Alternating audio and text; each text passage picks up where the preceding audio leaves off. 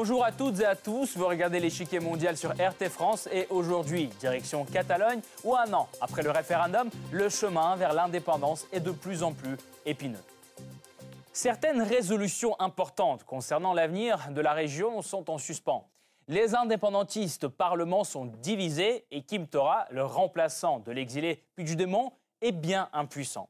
Il exige un nouveau référendum, mais Madrid reste inflexible. Tentative de dialogue et parfois menace. C'est à cela que ressemble aujourd'hui le bras de fer entre Pedro Sanchez et le gouvernement catalan. Alors, quel avenir pour la Catalogne? Comment les dirigeants catalans comptent-ils surmonter leur division? Et enfin, qui jouera le rôle principal dans la résolution de cette crise d'autodétermination? Pour répondre à ces questions, nous retrouverons en fin d'émission Jean-Jacques Kourlansky, chercheur à l'Institut de relations internationales et stratégiques. Monsieur Kourlansky, bonjour. Bonjour. Pensez-vous qu'un an après le vote pour l'indépendance, quelque chose a changé dans la société catalane? Dans la société catalane, non, elle reste très polarisée avec une moitié de la population favorable à l'autodétermination et une moitié de la population qui veut rester espagnole. Ce qui a changé, c'est le contexte politique, un nouveau gouvernement et euh, des divisions au sein du camp euh, de l'autodétermination.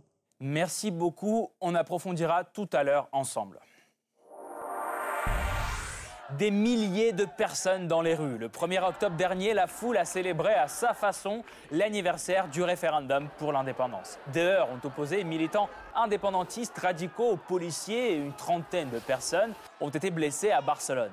Les manifestants ont même tenté d'entrer dans le Parlement régional. Je ne sais pas si le gouvernement pourra mettre la République en œuvre, mais cela arrivera quand même un jour.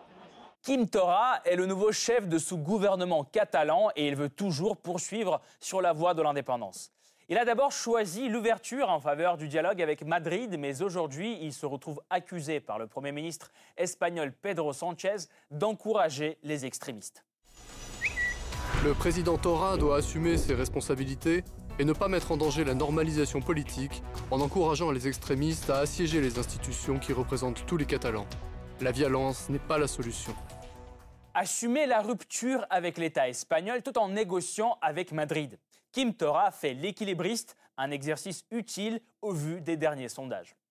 Les 7,5 millions de Catalans sont encore nettement divisés. 46,7% d'entre eux seraient favorables à l'indépendance et 44,9% y seraient opposés. Dissous par Madrid il y a un an, le nouveau Parlement catalan reste toujours dominé par les partis indépendantistes comme Ensemble pour la Catalogne, ERC, Gauche républicaine de Catalogne et CUP, candidature d'unité populaire. En revanche, les mouvements unionistes minoritaires comme le Parti socialiste, Ciudadanos et le Parti populaire ont peut-être trouvé un nouveau chef de file en la personne de Manuel Valls. L'ancien Premier ministre français farouchement opposé à l'indépendance a annoncé sa candidature au poste de maire de Barcelone. Une fracture illustrée par la guerre des rubans jaunes, symbole de soutien aux prisonniers politiques catalans. Ces rubans sont accrochés par des manifestants indépendantistes dans les rues, sur les bâtiments publics ou aux arbres. La nuit tombée, les unionistes les enlèvent. Autre conséquence du référendum manqué, 13 leaders indépendantistes, dont l'ancien président régional Carles Puigdemont, sont poursuivis pour rébellion par la justice espagnole. Neuf d'entre eux se trouvent en prison. Cela complique bien les choses pour la majorité indépendantiste qui vient elle-même de voler en éclats. Les deux gros blocs qui structurent l'alliance au Parlement de Barcelone se disputent sur la manière de faire voter trois élus emprisonnés ainsi que Carles Puigdemont et Anthony Comines, exilés en Belgique. Sans ces cinq voix, le camp indépendantiste n'est plus majoritaire. Résultat, le gouvernement catalan n'a plus que 65 appuis parmi les 135 députés régionaux. Dans la foulée, les séparatistes ont échoué à faire voter plusieurs résolutions, dont une qui réaffirmait le droit à l'autodétermination. Dans ces conditions, la Catalogne pourra-t-elle continuer sa lutte opiniâtre pour l'indépendance? Le sentiment indépendantiste catalan grandit au fil des siècles, mais sa première manifestation claire n'arrive que dans les années 1930. Pour la première fois, la Catalogne tente de proclamer son indépendance. Un mouvement indépendantiste stoppé net par le général Franco, arrivé au pouvoir après la guerre civile. En 1979, après le décès de Franco, la langue catalane obtient le statut de langue officielle à parité avec l'espagnol castillan. Dès lors, la question de l'indépendance reste marginale. En 2005, moins de 13% de la population de la région se prononce pour la sécession.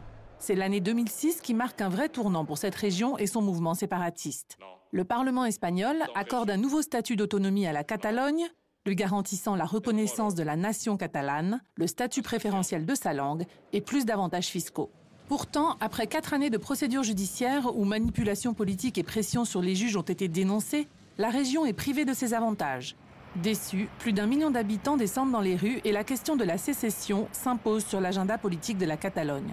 En 2014, la région procède à un vote consultatif déclaré non démocratique par le Premier ministre espagnol. L'impulsion, toutefois, est donnée. En 2016, Carles Puigdemont, investi président de la Généralité catalane, s'engage à bien mener la région vers l'indépendance. Le référendum est fixé au 1er octobre 2017, malgré l'interdiction des autorités de Madrid, soutenue par l'Union européenne.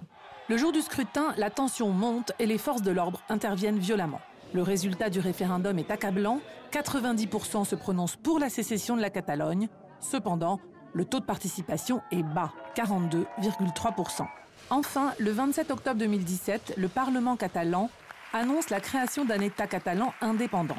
En riposte, Madrid décide de dissoudre les autorités catalanes et de mettre la région sous tutelle en vertu de l'article 155 de la Constitution espagnole. Privé de mandat, Puigdemont s'enfuit à Bruxelles avec une partie de ses partisans.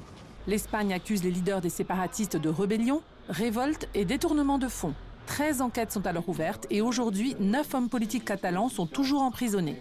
Aujourd'hui, la Catalogne a un nouveau Parlement et constitue une nouvelle généralité. À Madrid, le pouvoir a changé aussi. Les deux restent fermes sur la question catalane sans vouloir rompre le dialogue. Pourtant, un an après le référendum, les deux parties semblent bloquées et on voit mal comment sortir de cette impasse. Pour les leaders de la région rebelle, l'espoir d'une sortie de crise réside dans une médiation internationale. L'année dernière, Madrid avait déjà refusé toute ingérence extérieure dans les affaires de l'État. Le nouveau gouvernement de Pedro Sanchez sera-t-il aussi catégorique? Le 26 septembre 2018, Kim Tora envoie une lettre à Pedro Sanchez en lui demandant formellement d'accepter une médiation internationale dans les négociations entre Madrid et Barcelone. Le but de ces négociations pour la Catalogne est d'organiser un référendum sur son autodétermination. Pour plus de transparence, le chef de la généralité catalane met en copie une quarantaine de dirigeants internationaux. Parmi eux, les chefs de la plupart des États européens, mais aussi Donald Trump, Vladimir Poutine, Xi Jinping et même le pape François.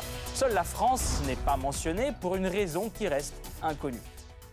Pour l'instant, aucune réaction, mais dans l'attente d'une réponse de Madrid, Barcelone remet la pression.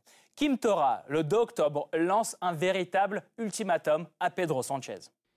S'il n'y a pas de proposition avant novembre pour nous permettre d'exercer notre droit à l'autodétermination, d'une façon négociée, contraignante et reconnue à l'international, la coalition indépendantiste ne peut pas garantir une quelconque stabilité au Congrès à M. Sanchez.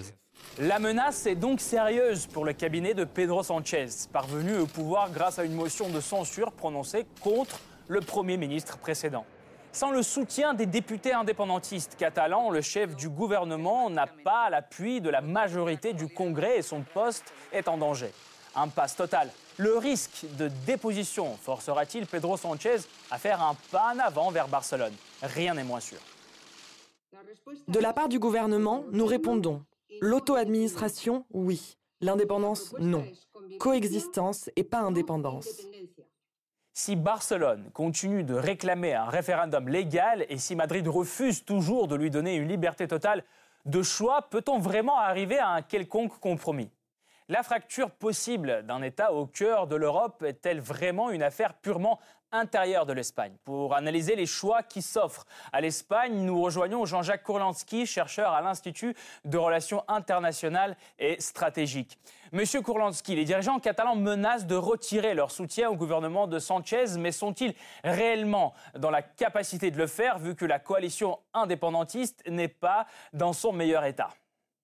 Oui, effectivement, le camp indépendantiste a été quelque peu déstabilisé par le changement de gouvernement dans la capitale espagnole, à Madrid, avec euh, la motion de censure qui a été emportée par euh, le président du gouvernement actuel, qui est socialiste, soutenu par un, parti de gauche, euh, Podemos, et également par une coalition de partis autonomistes, nationalistes ou indépendantistes, basques, catalans et euh, galiciens et canariens à partir de ce moment-là, donc la donne a changé dans la mesure où le gouvernement antérieur était totalement opposé à toute forme de dialogue avec euh, le gouvernement catalan indépendantiste.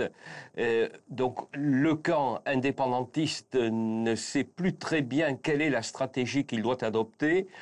Il y a euh, du côté de l'ancien Convergence et Union, le Parti démocratique de Catalogne, une tentative de, fuite en avant, donc avec le 30 octobre prochain, la Constitution, mais sans base juridique euh, formelle ni légale, d'un Conseil de la République qui serait constitué en Belgique. Euh, il y a eu une réunion hier à, Waterloo, près de Bruxelles, avec l'ancien président Puigdemont de, de la Généralité, mais la gauche républicaine catalane, qui est le parti qui aujourd'hui qui a le vent en poupe, qui est celui qui est porté par les sondages, a tenu compte et souhaite tenir compte du changement de donne à Madrid et donner toute sa chance au dialogue, ce qui est la position du président du gouvernement espagnol et de son allié euh, Podemos. Oui, alors chercher une solution. Euh, la question catalane est-elle une affaire purement interne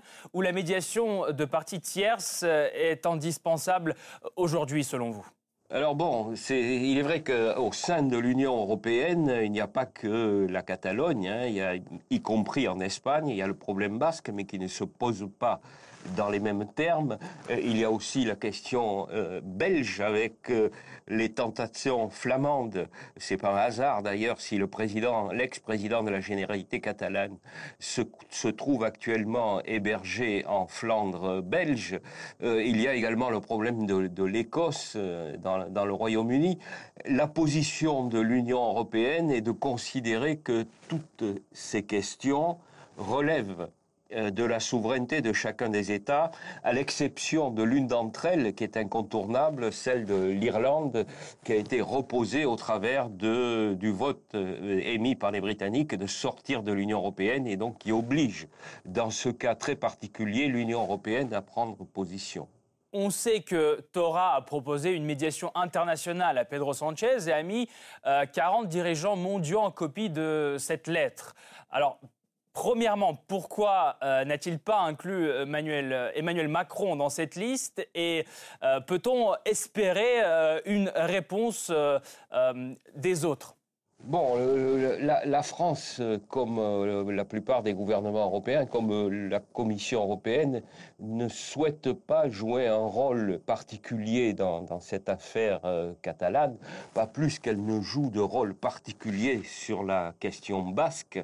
on ne lui demande pas, d'ailleurs. Il y a, c'est assez intéressant de faire un parallélisme entre la façon dont les nationalistes et autonomistes basques gèrent problème euh, d'accession à des formes d'autogouvernement de plus en plus élargies et la façon dont le gèrent les euh, Catalans, toujours dans un cadre espagnol, dont cette divergence ne peut pas inciter, qui plus est, les gouvernements européens et le gouvernement français à prendre part dans une négociation et un problème qui relève pour l'essentiel euh, et il considère qu'il relève pour l'essentiel de la souveraineté espagnole et des acteurs politiques espagnols et donc aussi catalans, catalans espagnols. Monsieur Kurlansky, merci beaucoup. Euh, je rappelle, vous êtes chercheur à l'Institut de relations internationales et stratégiques. Euh, merci d'avoir euh, apporté votre éclairage. Merci. d'avoir été là. Merci. Cette partie-là n'est pas encore terminée. La semaine prochaine, une nouvelle partie vous attend avec d'autres pions sur l'échiquier mondial. À bientôt sur RT France.